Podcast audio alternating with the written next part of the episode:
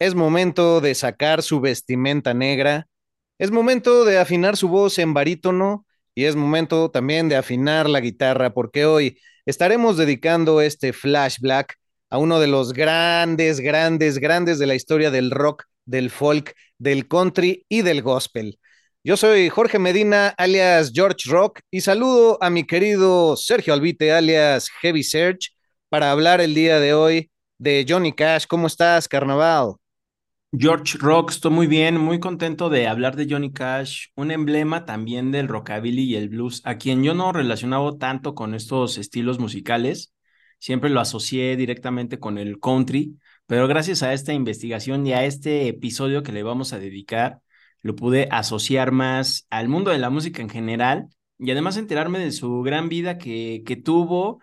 Y pues vamos a mencionar también que es un artista que nunca se apagó, siempre estuvo vigente, a pesar de que murió a los 71 años, siempre le estuvo dando a la música, tocando, interpretando, grabando, y además discazos y ganando premios, casi hasta el último día de su vida, Johnny Cash. Sí, la verdad es que agradezco mucho la oportunidad que nos dimos de rescatar toda la información que tiene que ver con él, porque mi corazón volvió a vibrar. Hubo muchos datos que comprendí más a fondo gracias a la investigación que siempre hacemos. Y bueno, pues me puse a escuchar un montón de música que la verdad no tenía tan en la superficie alrededor de este gran personaje. Si quieres, pues vámonos por el principio, no sin antes saludar a Ecuador, Argentina, Perú, España, Brasil, Estados Unidos, México y demás países que nos siguen desde hace mucho tiempo. Gracias. Denle seguir, califiquen el programa, ya pueden comentar cada episodio, háganlo. Pues vamos por el principio.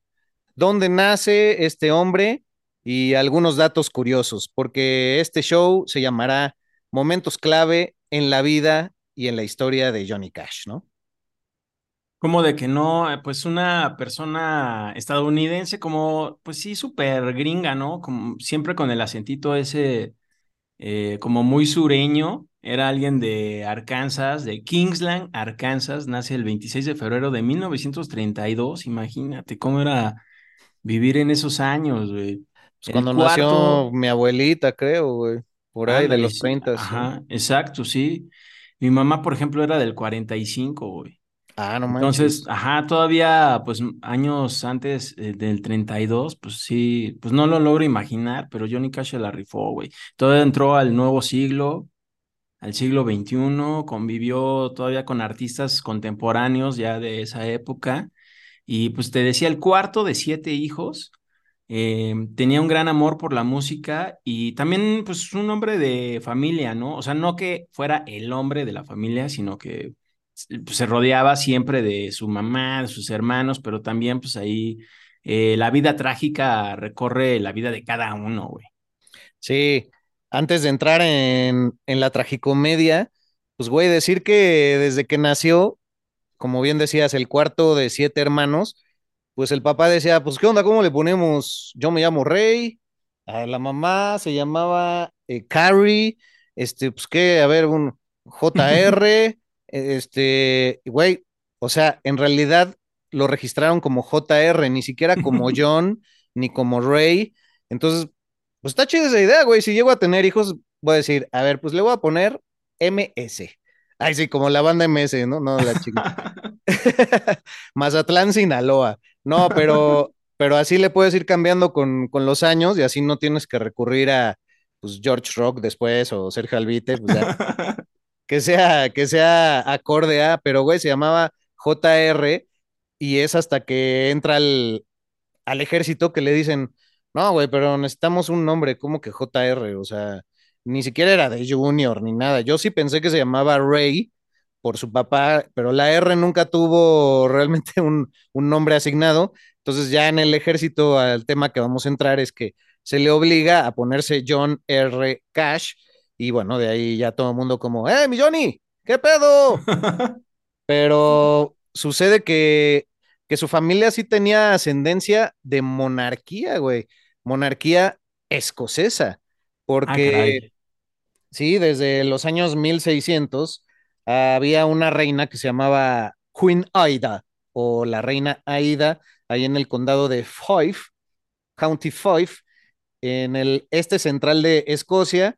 El apellido de Cash antes se escribía con C-A-E-S-H, Cash, y ya pues cuando los ingleses le dan en la madre a los escoceses, les dicen, ah, pues está muy difícil, ¿qué? ¿Cash? ¿Qué es? Ah, cash, como el dinero que nos encanta, chinga. Es más, ajá. Imperio Británico, ¿a quién nos vamos a chingar ahora? Bueno, órale, nomás un tecito, que también nos chingamos de otras culturas. Bueno, entonces, güey, pues venían de allá y obviamente pues ya inmigrantes escoceses, granjeros de toda la vida, pero a lo que voy es que es muy importante también Carrie Cash, la madre de JR hasta esos momentos, porque ella era amante de la música, su padre era clérigo en la iglesia, hay que resaltarlo, siempre fueron de un perfil cristiano, bautista al parecer, entonces Johnny Cash siempre llevó la religión muy cerca de su vida, incluso pues, llegó a oficiarla, pero ya vamos a dar ese dato, y bueno, pues quizás lo que separaba a sus ancestros de Johnny Cash no era nada más que el radio, la existencia de la radio ya en esos momentos, porque gracias a ella, pues podía escuchar ahí a Bing Crosby, a Sister Rosetta Tharpe, a Gene Autry, a The Andrews Sisters, a The Loving Brothers,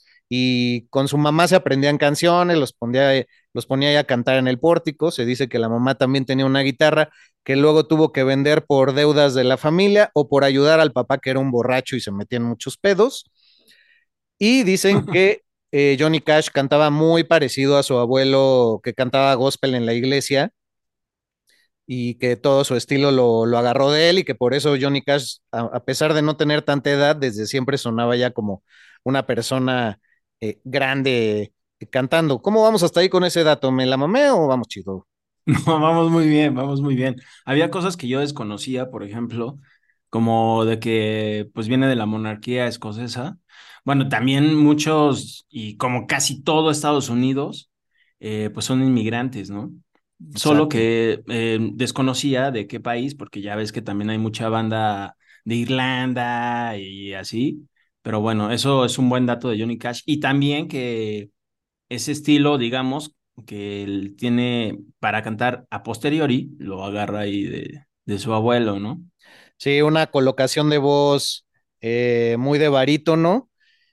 Y bueno, pues ya retomando lo que decías de la tragedia, él tenía un hermano mayor que se llamaba Jack y pues era su ídolo, ¿no? Lo seguía de aquí para allá y demás. Y el primer hecho relevante que marca la vida de Johnny Cash, pues es la muerte trágica de su hermano, porque dicen que incluso la personalidad de Cash cambió. ¿Sabes cómo muere el hermano, güey? No, solo vi que lo pierde Johnny Cash, pero ni idea, amigo. ¿Me voy a llorar? Pues casi. No quiero entrar en momentos oscuros del rock, pero sí califica porque lo corta una sierra eléctrica casi por todas las vísceras. Una de esas mesas que tienen sierra para pues cortar madera. No se sabe bien qué pasó. Al parecer, bueno, obvio, un accidente. Pero dicen que algunas personas del alrededor vieron al bully del barrio, al pues, niño molestón que salió corriendo después de eso y pues el hermano salió todavía pues metiéndose las entrañas. Disculpen la imagen tan gráfica. Manches, y todavía el hermano pues sobrevivió una semana en cama, güey. Entonces pues fue súper traumático cuando estaba a punto de morirse. Pues ya empezaba a decir que estaba viendo muchos ángeles, que ya venían por él, y eso hizo que Johnny Cash pues desarrollara más sus facultades, pues obviamente como poeta, porque escribía poemas desde muy chico, pero pues también su relación con Dios y la divinidad, ¿no? Entonces a partir de ahí se volvió más introspectivo, y incluso un año antes de morir declaró que el fallecimiento de su hermano fue clave porque no pasaban más de 2 meses a lo largo de su vida que soñara con él, pero que fue su hermano el que lo fue encauzando en el buen camino cuando, ya veremos más adelante, pues las adicciones se adueñaron de su vida, güey. Está súper mala onda lo de su hermano, güey. Sí, 14 añitos, güey. No, pues sí lo imaginé. Además, hay una escena en la película de El Maquinista con un accidente similar. Entonces, o sea, nada más de imaginar el momento y además una época en que pues poca información médica hay, güey. O sea, pues sí te vas al doctor, pero No, pues o sea, ya. necesitas ir a un hospital y quién te lleva, o sea, no, No, no manches. ya, y cuando son vísceras, se te infecta algo y ya está cabrón, güey. Y bueno, aparte de que era la época de la Gran Depresión en Estados Unidos, esa enorme crisis con la que introducen al mundo a la crisis. Ahí les va, ¿quieren deprimirse? Tomen putos. Esto es Wall Street. Y, y pues también en la granja sufrían de varias inundaciones y así. De hecho, tiene una canción de las primeritas que hizo en donde está como preguntándole a su mamá y a su papá, pues, ¿cuántos inches, o bueno, pulgadas va subiendo el agua a partir de ahora, ¿no? Y le van diciendo, no, pues ya va tanto, hijo, no, pues ya tanto. Y así se llama 5 Feet High, me parece la canción. Y bueno, así la trágica, no tan trágica infancia, porque como hemos visto en otros capítulos de este bello podcast, pues siempre, digamos que siempre la música entra desde que somos muy pequeños, ¿no? Y hay alguien musical y nos contagia eso, entonces también muy chido saberlo del abuelo. Cabe destacar que mucha de esta información la saqué del disco deluxe o de la colección deluxe que se llama Johnny Cash The Legend o Cash The Legend. Y ahí viene una investigación sobre toda su vida, ahí viene lo de la monarquía y así. No crean que me fumé varios y que tengo mucha imaginación. Así es que, pues, por si quieren buscar las fuentes, ¿no? Ah, bueno, siempre aquí actuando en Flash Black con bibliografía autorizada o no autorizada, pero siempre nos basamos en distintos medios y no en Wikipedia como algunos nos han dicho, ¿no? ¿Verdad? Hay que resaltarlo. Exacto. Y bueno, la pronunciación tratamos de adaptarla a lo que en lo anglófono pues debe sonar. Recordemos que tenemos mucho público latino en Estados Unidos, luego le hacemos a la mamada, pero es a propósito, como Richard Ramírez del episodio anterior, y bueno, no faltaron los puristas. Pero ya sabemos que ustedes, los que se ponen a escuchar el episodio completo, saben realmente, pues, qué pedo, cómo está el rollo, güey. Pues exacto, ahí chequen el episodio completo y pues que pues seguimos hablando del Juan Efectivo. A sería, huevo. ¿no? Juan Efectivo. Sí, vamos a la segunda fase de estos momentos claves, y si gustas entrarle. Pues sí, el Johnny Cash que pues ya decíamos viene pues ahí de una familia numerosa, le empieza también ahí a pues dar bueno pues ni tanto, ¿no? No que le hayan dado ganas, más bien le tiene que entrar al ejército de Estados Unidos, así está 4 años ahí a fuerza, a fuerza, a fuerza. Voluntariamente a fuerzas, ¿no? Como dirían. Ajá, sí, le tiene que entrar, no le queda de otra, y pues ahí es cuando ya también le empieza todavía a entrar más a la música, porque en esa etapa empieza a componer, compone una canción muy, muy importante en su carrera, que es la de Folsom Prison Blues, de la que también vamos a comentar más adelante, y a partir de ahí es que se empieza a chambearle en Alemania, y es ahí donde en ese país, estando en el ejército, es donde compra su primera guitarra, güey. Exacto, amigo. Sirvió en las Fuerzas Aéreas de Estados Unidos desde 1950, estuvo 4 años, y en Alemania su labor como militar, como parte de estas Fuerzas Aéreas, era interceptar comunicaciones soviéticas que venían en clave Morse. Recordar que en ese tiempo estaba la guerra de Corea. No, creo que de Estados Unidos hay que recordar más en qué guerras estaban que en qué faceta social, güey, no mames. Pero bueno, era la guerra de Corea en esos momentos, ¿no? Ahí metidos. Y pues sí, se compra su primera guitarra por $5 y además la canción de Folsom Prison Blues viene inspirada a partir de que les muestran a todos los militares ahí en el complejo militar, valga la redundancia, un documental que se llamaba Inside the Folsom Prison, aunque algunos dicen que se llama Inside the Walls of the Folsom Prison. y le impresiona tanto que asume el papel de recluso. Dice, ¿cómo sería mi vida si yo estuviera encerrado en una cárcel? Y bueno, cabe decir que este hombre, además de reflexionar sobre esas causas, pues siempre fue un defensor de los derechos humanos y de las minorías. Vamos a ahondar un poquito más en eso, pero sí, pues esta etapa en el ejército resulta fundamental para pasar al siguiente momento clave, que es cuando llega a Memphis, Tennessee. Ya desde el ejército empezaba a tocar ahí con la gente en la noche, la chingada, a componer, como ya decíamos, pero cuando llega a Memphis, pues hace su primera banda, que se llaman The Tennessee Three, que luego pasan a ser los Tennessee Two, y luego ya otra vez integran, así ya sabes, güey, como cuando, es que el guitarrista ya se abrió, güey, y así, ¿no? Cosa que casi tú no has vivido a lo largo de tu vida, güey. Exacto. Entonces, pues nunca te pongas así los tres albites, porque, bueno, tendrían que ser tus dos hermanos y tú, pero... Pero si fuera el caso en otro pedo, pues ya se va saliendo el guitarrista y la madre y ya es un pedo, ¿no? Pero sí, güey, es cuando empiezan a insistirle a la Sun Records, que es encabezada por este gran personaje Sam Phillips, que pues los firmen, ¿no? O sea, Johnny Cash era muy fan de lo que estaba haciendo Elvis. Era más fácil contactar en esos tiempos ahora a un gran empresario, a alguien de un corporativo o algo así, una disquera, que estuviera ahí a la redonda, y dicen que pues lo abrió 2 que 3 veces hasta que le dijo, a ver, ya, componte así como que pues, si tu vida estuviera culera, güey, o sea, éntrale a lo dark. Y ya dicen que de ahí llegó a desarrollar más de 50 canciones, pero como lo hemos mencionado en algún contenido en línea de Flash Black, pues también Johnny Cash pasa a ser parte de ese famosísimo cuarteto del $1,000,000 que incluía a Carl Perkins, Jerry Lee Lewis, Elvis Presley y Johnny Cash. E incluso graban un disco, güey, que no salió hasta 25 años después, nadie lo pudo escuchar por cuestiones de derechos, pero no sé si ahí tú quieras meter tu cuchara en algo mientras, amigo. Sí, pues hablando de eso del $1,000,000 Quartet,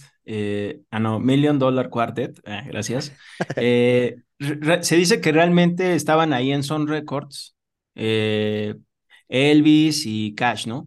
Y había, digamos, reservado una sesión de estudio Jerry Lee Lewis, y pues ahí como que se encuentra con estos brothers que nada más estaban viéndose a Elvis y Cash, y pues como que alguien les dice, oigan, pues júntense todos, ¿no? Pues así una foto.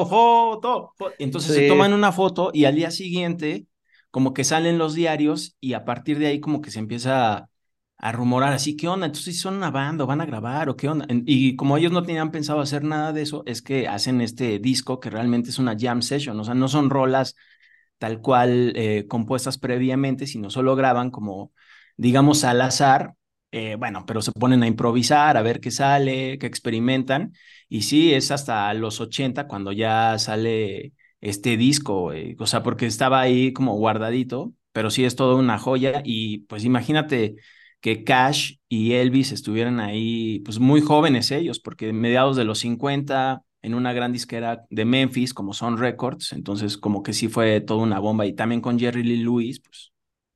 Exacto. Sucedió, para ser exactos, el 4 de diciembre de 1956, se echan varios covers, como bien decías, en esta jam session.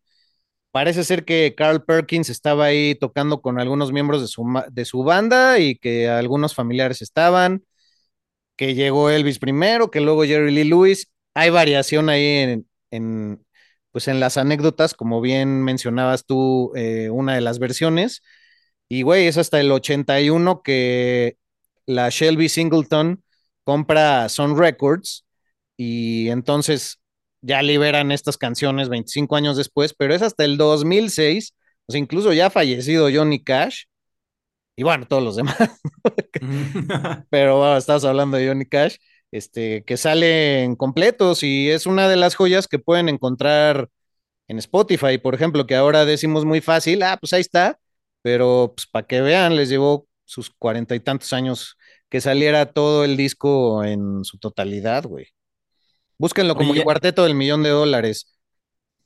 Y además una etapa pues ya que empieza a ser de oro para Johnny Cash, porque ya se caracterizaba por tener una gran voz, pero fíjate que cuando él tomaba clases de canto, su maestra se dio cuenta que tenía pues un estilo muy peculiar, un timbre sin igual, y que mejor le dijo, oye, ¿sabes qué?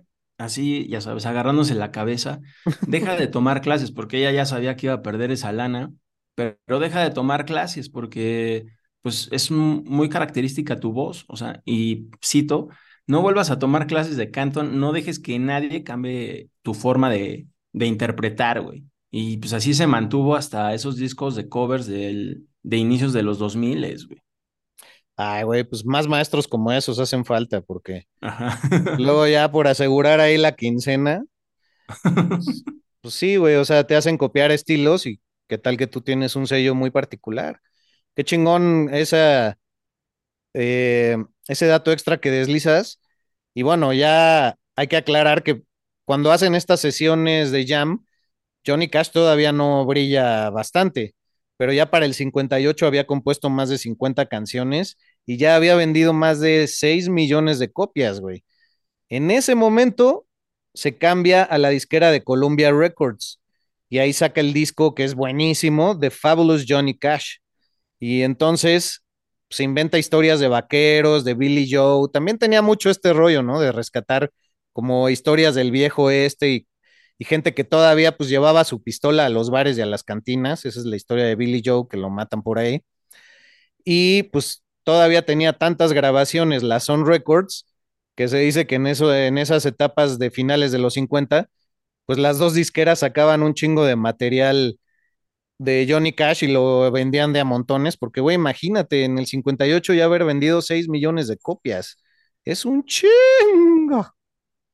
Sí, y además, pues ya por ahí empieza a figurar la rolota esta de Ring of Fire, que en realidad, bueno, él hace su versión, pero pues ya existía antes una versión que justo graba Anita Carter, que es la hermana de June Carter, la segunda esposa de Johnny Cash. Es una rola que compone junto con él y también Merle Kilgore, que es otro músico de Oklahoma. Y le late tanto a Johnny Cash que después él decide hacer su propia versión, que es esta que ya hemos escuchado, que también está en Spotify, que parece que tiene mariachi y todo, unas trompetas ahí bien mexicanotas. Lo digo así porque sí suena como a mariachi. Y así lo llegan a reseñar. Exacto, y es con esa con la que todavía empieza a despegar más, y ya hacia los 60 ya está súper grande. Incluso supera a los Beatles en ventas, güey, hacia finales de los 60. Ah, güey, hay un gran dato sobre eso. Los nombres más reconocibles para los 60 eran Mohamed Ali y Johnny Cash por sí mismo, más reconocibles que el Papa y los Beatles, como bien dices. Eso también venía aquí señalado en Cash Legend, y me pareció súper interesante, porque sí, como nombres propios eran los más conocidos, güey. Mohamed Ali, el gran boxeador, y el maestro Johnny Cash, que pues por supuesto ya con tanto éxito, pues es que llegaron las adicciones y los abusos, así como su padre pues también se hizo alcohólico, pero lo mezclaba con anfetaminas, entonces su comportamiento ya empezaba a ser medio errático, medio nervioso, se subía a temblorosón, y pues ya la gente lo asociaba más con un forajido, y por eso muchas personas pensaron al momento que hace la canción del Folsom Prison Blues, que él sí cumplió tiempo ahí de condena, ¿no? Porque decían, no, pues sí tiene todo el perfil, siempre se viste de negro, digo, hay que decirlo. Se le conoce como The Man in Black, luego hace un disco años después que se llama Man in Black, escribe incluso una autobiografía que se llama así, ahí explica qué causas sociales defiende vistiéndose de negro. Pero también se le conocía como el rey del country y el Undertaker, güey. Antes que incluso este luchador, se le decía el Undertaker como pues esta gente que entierra, que cava hoyos. Sí, ¿no? El enterrador, digamos. El enterrador tal cual. Ajá. Ah, que también cuando murió su hermano dicen que él cavó el hoyo para su hermano, güey. acordándome de eso, perdón, pero... Ah, muy bueno, muy bueno. Pero sí, le llamaban The Undertaker y entonces pues empieza a tener esta imagen de chico malo, pero ya cuando llega a su concierto de la cárcel, ya está rehabilitado, güey, curiosamente. Es hermoso hablar del tema de su concierto en vivo en la Folsom Prison Blues, porque además de que fue un hito y algo jamás hecho, pues hay anécdotas muy interesantes. No sé si se nos esté quedando por ahí algo. Creo que no hemos dicho que es la única persona junto con Elvis que estuvo y está en el Salón de la Fama tanto del rock como del country, como del gospel, güey. Y al del country llegó muy joven, como a los 48 años. Sí, entró al Salón de la Fama del rock en el 92. Bueno, sumar a eso que ya en esta época que mencionas, él solo estuvo una noche en la cárcel. Fue arrestado 7 veces. Exacto. Pero solo una noche en la cárcel, o sea, realmente fueron crímenes, entre comillas, menores, porque una vez que lo agarraron o lo arrestaron, fue porque se metió a una propiedad privada a robarse, al jardín a robarse unas flores, güey, o sea, hazme favor.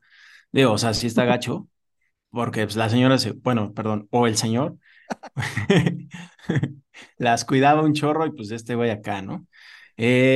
También es una época en que pues ya estaba rompiéndola en grande, pero ya estaba en pareja con June Carter, con quien se casa en 1968, fue su segunda esposa, como ya había dicho. La primera fue Vivian Liberto, con quien se casa en 1954, también tuvo ahí varios hijos, y bueno, con June Carter estuvieron juntos hasta que ella muere en el 2003, mismo año en que fallece Johnny Cash, pocos meses después. Pero bueno, a June Carter le propuso matrimonio en vivo en el escenario del London Ice House en London, Ontario. Y con ella, bueno, a ella la conoce en un programa de televisión. También, como bien me decías antes de comenzar a grabar, pues ella estaba cantando con él, ¿no? Pues ella siendo esposa de otro cantante que se llamaba Carl Smith, él se la presenta a él. Y los dos se enamoran a primera vista muy cañón. Tuvieron que pasar casi 10 años, güey, para que pudieran ser pareja, pero siempre se declararon su amor, hay que decirlo. Hay una película que refleja muy bien toda esta historia, pues que acabó muy feliz, con Reese Witherspoon y Joaquín Phoenix, que se llama Johnny and June, Pasión y Locura, y donde refleja pues todos estos años de enamoramiento, de trabajo en conjunto, pero también pues Johnny Cash fue muy hábil porque June tenía una familia de músicos, como ya habías hablado de su hermana, por ejemplo, pero lo empezaban a acompañar a sus giras, tocaban con él y entonces ella se empezó a clavar un poco más haciéndole coros y así, y la consideraba una gran intérprete. De hecho, cuando murió, bueno, poco antes de morir, porque June murió en un 15 de mayo del 2003 y Johnny Cash muere el 12 de septiembre del mismo año, como canaritos se fueron juntos, y él dijo poco antes de morir que lo único que no lo dejaba tranquilo de esta vida era la falta de mérito que tendría June en el mundo del country y del folk por haber sido su esposa y no haber sido una cantante en un rol individual, ¿no? Muy fuertes declaraciones. Sí, también alguien que lo acompañó pues, en las buenas y en las malas, también estuvo en gran parte del éxito, pero sí, justo en esta etapa de drogadicción de Johnny Cash, ella estuvo ahí al pie del cañón, porque pues a veces, ya sean amistades o parejas, familiares, pues a veces se van, cuando uno está pasando por ese rock. ¿Te acuerdas cuando tú estuviste conmigo? Ah, no, no es cierto. No, pero June nunca ahí... tener que sostener tu mano en tu lecho de muerte. En otras situaciones sí, no hay ningún problema. Oye, pues entremos al tema, el temazo de su concierto en la Folsom Prison Blues. Él, pues, como ya les decíamos, desde la época del ejército traía muy en mente esta cárcel que se encuentra en un lugar de California, no tan lejano de San Francisco. Le propone a Columbia Records hacer esta grabación en vivo de su concierto, en donde empieza bellísimo con la canción Folsom Prison Blues, no podía ser de otra manera, y como él solía saludar en el escenario de una forma clásica, Hello, I'm Johnny Cash. Y ya empezaba a tocar, pero, güey, sucede que muchos de los prisioneros ya le escribían cartas y así eran sus fans porque pensaban que él había sido un recluso y se identificaban con él. Luego también la canción de Folsom Prison Blues, pues siempre causó polémica. La frase que decía, maté a un hombre en Reno, California, solo para verlo morir, ¿no? I kill a man in Reno just to see him die. Y pues eran unas letras muy, muy fuertes para aquel momento. Entonces la gente decía, bueno, viene uno de nosotros, cabrón, a cantarnos. Pero la noche anterior a tocar ahí, él y Jun estaban en un hotel que se llamaba El Rancho y lo fue a visitar un reverendo que ya conocía a Johnny Cash. El reverendo se llamaba Floyd Gressett y lo fue a visitar así, pues te acuerdas cuando daba yo el sermón aquí y acá, pues ahora trabajo aquí en la cárcel, millón, y también le pongo unos música de rock and roll a los reclusos y les encanta tu rollo. Pero fíjate, antes de que te presentes, pues quería yo traerte esta cinta de grabación de un recluso que compone súper bien. Cabe decir que el padrecito iba acompañado de un periodista independiente, Jim Bailey, y entonces el buen John pues confiaba mucho en él, porque sí ya de tiempo atrás se conocían gracias a los actos religiosos. Entonces le dijo, a ver, y entonces le enseña una canción que se llama Greystone Chapel. Y entonces le pidió a Glenn Shirley, que era el prisionero, que grabara esa canción, porque sus familiares, cuando lo iban a visitar a la cárcel, le llevaban cintas de grabación y se podía grabar ahí. Entonces, a toda la gente en la cárcel le encantaban sus grabaciones. Lo puso Johnny Cash, le encantó, güey. Y todavía el periodista Jim Bailey, por eso es relevante, le dijo a Johnny, no, pues, si sacan a este güey de la cárcel, te va a quitar la chamba, güey, ¿no? Lo dijo como en tono de broma. Te van a dar vajilla, mi buen. Y bueno, pues, el señor Johnny Cash preparó la canción toda la noche y el día en que se presentó en la cárcel, dio la introducción de Greystone Chapel y dijo, trataremos de honrar esta composición, es de alguien que está aquí en la cárcel, se llama Glenn Shirley, y es un gran talento y la vamos a interpretar. Y para Glenn fue una sorpresa, no sabía que eso iba a pasar. El padrecito pues se la rifó ahí haciendo todas sus trucuñuelas en buen pedo. Y incluso hay fotos donde se están dando la mano Johnny Cash desde el escenario y Glenn Shirley desde el público, con notoriamente conmovido Glenn Shirley. Entonces tocan la canción y después de eso pues Johnny Cash todavía tuvo el detalle humano de buscar que estuviera fuera de peligro en la prisión, que estuviera en el área del hospital. Tenía una condena de 5 años por hacer asalto a mano armada y estuvo al pendiente de él hasta que salió de la cárcel. Sale de la cárcel, lo invita a grabar con él, hacen conciertos juntos. Tristemente, Glenn Shirley pues también era adicto a ciertas sustancias, tiene recaídas, lo tienen que sacar de los conciertos de Johnny Cash desde el escenario ya por sus malos comportamientos. Y a unos días de quitarse la vida, le escribe a su hija, yo no voy a volver a la cárcel jamás. Se da un tiro e incluso Johnny Cash pues tuvo el detalle de pagar todos los gastos funerarios de este gran personaje, güey. Entonces creo que ese es un momento que poca gente ha escuchado sobre el concierto en Folsom Prison. Y ¿cómo ves, güey? Digo, me debrayé, pero es algo digno de entrar en detalles. No, está chido.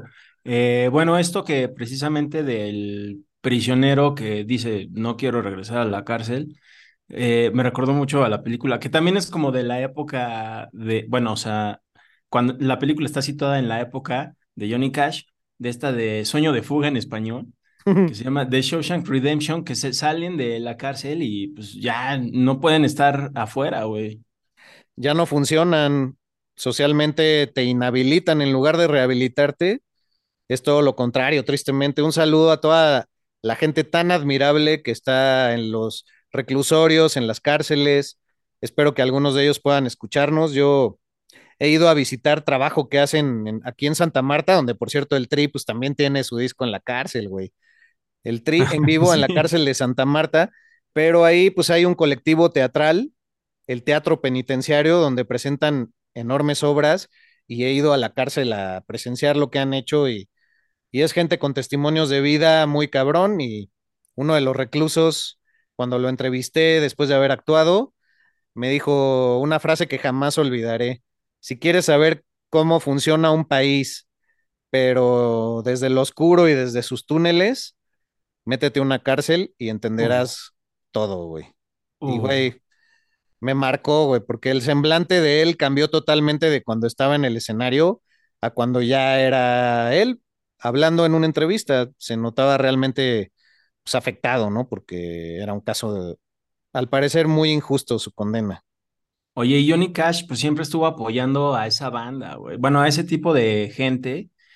También fue alguien activista, siempre estuvo en pro de los nativos americanos y especialmente con esto de las prisiones, siempre estuvo a favor de la reformación de la gente en estas mismas instituciones.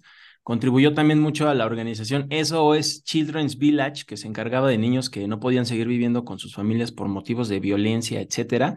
Pero bien dicho esto, por su experiencia, aunque haya sido con un concierto en prisión que enfocó su atención y también, pues, su poder, digamos, de personalidad, de presencia, de emblema musical hacia este tipo de personas, güey.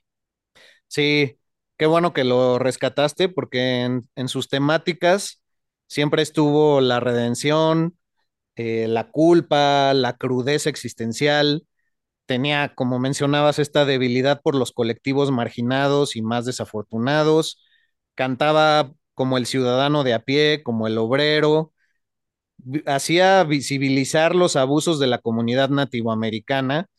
Y en su canción Man in Black, pues justamente da toda esa explicación de por qué se viste de negro y por qué hace alusión a todas estas causas. Porque también hay que rescatar que la Sun Records al principio era muy señalada como si fueran oportunistas blancos usando música de raza negra, ¿no? Pero con el tiempo todos demostraron, incluso con Elvis, con su canción que tenía que ver con el gueto, que honraban esa cultura, honraban ese sincretismo cultural, y que la Motown Records, más allá de ser una competencia, pues era como el binomio perfecto para todos ir hacia adelante, ¿no? Entonces, qué chido que lo rescatas para decirlo. Ya estamos a punto de terminar, pero creo que es justo decir que en los 80s y 70s le cuesta mucho trabajo brillar en escena, sigue vendiendo mucho de su trabajo anterior, pero no logra hacer producciones tan significativas. Todavía a finales de los 60 existía el show de televisión de Johnny Cash Show, donde tuvo 58 episodios, güey, donde fue gente como Louis Armstrong, como Bob Dylan, como Ray Charles, y hay capítulos por ahí en internet, en YouTube, pueden verlos. Y bueno, tuvo ciertas recaídas en las drogas, pero como bien decías, June siempre fue su fortaleza. Dejó el alcohol definitivamente desde antes de la cárcel de Folsom, pero con el rollo de los calmantes y así, tuvo rollo porque en algún momento en su granja lo atacó un animal y le tuvieron que dar calmantes para rehabilitarlo y pues recayó un poco y demás, pero siempre estuvo muy limpio. Pero bueno, creo que ya me desvié un chingo, güey. No, no, sí, súper chido. Es porque, perdón que te interrumpa por último, pero es que su limpieza, su sobriedad tuvo que ver también a partir de una de las veces que lo detuvieron en una cárcel en Lafayette, y un poli, güey, le dio un sermón toda la noche y fue ahí que recapacitó y dijo, tengo que recuperar mi vida, y güey, todo fue en ascendente a partir de ahí. Perdóname la interrupción. No, pues súper chido. Lo que iba a mencionar era que también tuvo apariciones en los 70, ya más hacia los finales, en series de televisión como Little House of the Prairie o Columbo, que pues NPI, la verdad, de esos shows. Pero bueno, me puse a investigar y el primero es un western que digamos que iba muy relacionado con Johnny Cash. Un western, un dramático, y Columbo, que era una serie policíaca y de misterio, Y pues sí, como dices, en los 80 y 90 ya es cuando le cuesta a este brother como que pues resaltar como músico, pero sigue creando música, tanto así que pues ganó, en toda su vida ganó 71 premios, incluyendo lo que ya habíamos dicho, su inclusión al Salón de la Fama del Rock, premios que van desde los Grammy hasta los de la Asociación de Música Country. También tuvo un reconocimiento otorgado por las Naciones Unidas en 1979, que fue un reconocimiento humanitario, y su último Grammy lo ganó todavía en 2008, es decir, fue póstumo, y también entra al Salón de la Fama de los Grammy en 2018, también tuvo premios NME y MTV Video Music Awards, en específico por la versión que hizo de la canción de Hurt de Nine Inch Nails, y creo que eso es buen momento, pero para hablar de estos álbumes, que son 4 de covers, que digamos que lo volvieron a situar en el mapa de, en ese momento, pues de toda la gente que no lo conocía tal cual, y dicen, ¿quién es este güey? Porque pues ya era una persona grande, y ya estaba pues ahí haciéndolo a partir de los 65 años, por ahí. Él muere a los 71, pero todavía lo hace entregando un gran disco, que es donde viene esta rola de Nine Inch Nails, la de Hurt, que ya lo habíamos dicho también en el especial de Trent Reznor y el disco de Downward Spiral, que Hurt, ya dice Trent Reznor, esta ya no es mi rola, ya le pertenece a Johnny Cash, güey. Exacto. Muy, muy honorable esa cita para este momento. Y sí, justo empieza a trabajar con el productor Rick Rubin, que siempre ha tenido una sensibilidad musical sin estar en la academia musical y sin sobreprepararse. Estaba más en el hip hop, en la música alternativa, y con Johnny Cash planea trabajar y le dice, güey, vamos a hacer estos covers que incluyen, no sé, rolas de los Beatles, güey. ¿Qué tal la de Rusty Cage de Soundgarden? También me encanta, güey. Y sí, hacen estos American Recordings, que como bien dices, fueron 4 discos, y ya sale el quinto de manera póstuma un par de años después de que fallece Johnny Cash. Sí, de los covers que más me identifiqué, o que digamos son más contemporáneos a mí, bueno, pues Hurt de los Nin, o sea, de los Nine Inch Nails, Rusty Cage de Soundgarden, Personal Jesus de Depeche Mode. Claro. También como dices, le hace un cover a los Beatles, que es desde la canción In My Life, a U2 con el track de One, a Tom Petty, Nick Cave, Leonard Cohen, Glenn Danzig, cantante de los Misfits, también ahí hace una rola. Y bueno, es este disco el que más conecté yo, que es el American Fourth, que es la cuarta parte de estos American Recordings, como bien dices. Que se llama The Man Comes Around, sale en el 2002 y es el que contiene este cover de Hurt, y es el último antes de su fallecimiento en 2003, y después ya, como también señalaste, sale otro, pero ya es póstumo, ¿no? Sí, güey, pues creo que esa es la mejor manera de terminar este episodio, que creo que le hace mucho honor a Johnny Cash, una persona que debe estar vigente no simplemente por su música, sino por su labor social, porque en esos tiempos, como siempre lo hemos resaltado, era más difícil tomar esas banderas, pero poco a poco el tiempo le fue dando la razón, su sonido también, y pues pónganse a escuchar su música. Los compilados que gracias a las plataformas podemos tener son muy, muy buenos, y siempre va a haber algo que te va a encantar de alguno de su típico ritmo que muchos pues solamente describen como el chun chucu chucu chucu boom chucu chucu chucu boom. Pero güey, eso marcó una época y esta fusión de géneros. Me gustaría, amigo, antes de despedirnos, mandarles saludos a escuchas que nos han estado escribiendo, ¿te parece? Por favor, amigo.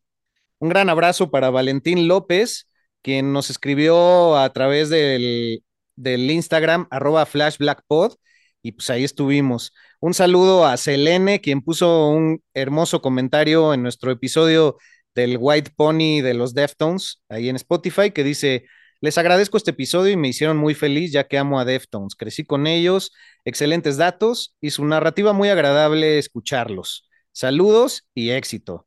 No, hombre, pues Selene, espero que llegues a @flashblackpodcast ahí en lo que viene siendo el TikTok. Luego, en el episodio pasado, dedicado al Sonidos y Noticias, donde, güey, tuvimos la oportunidad de hablar del nuevo track de los Beatles, Miguel Ángel de Quevedo, que es homónimo de una avenida aquí de la Ciudad de México, dice, buenísimos datos, también me causó risa lo de Maná y Acapulco Shore. Sí, Rabs, la verdad ya ven que no nos faltan las pendejadas y disfrutamos mucho pues, comparar el ayer con el hoy, ¿no? Y ya para terminar, un saludazo para Bon Jonham, buen nombre, güey, Bon Jonham, jugando ahí con John Bonham, Bonzo Bonham, que dice, Bonzo, porque hablamos de tu tatuaje que tienes tú de Bonzo Bonham, ¿no? Ajá. Y pone, Bonzo agarró ese logo porque se le hizo igual al de la cerveza Valentine. Yo también tengo tatuado el logo y he sufrido lo de las Olimpiadas, que la gente te dice, ¿qué es eso de las Olimpiadas? Como si no supieran que son 5 círculos en las Olimpiadas. Y que también le dicen que si es el símbolo de Audi, güey, de los coches. Saludos, soy su fan. Rifado con esos comentarios. Muchas gracias, Bon Jonham. Oye, rifadísimo. Y pues que ya nos despedimos, ¿no?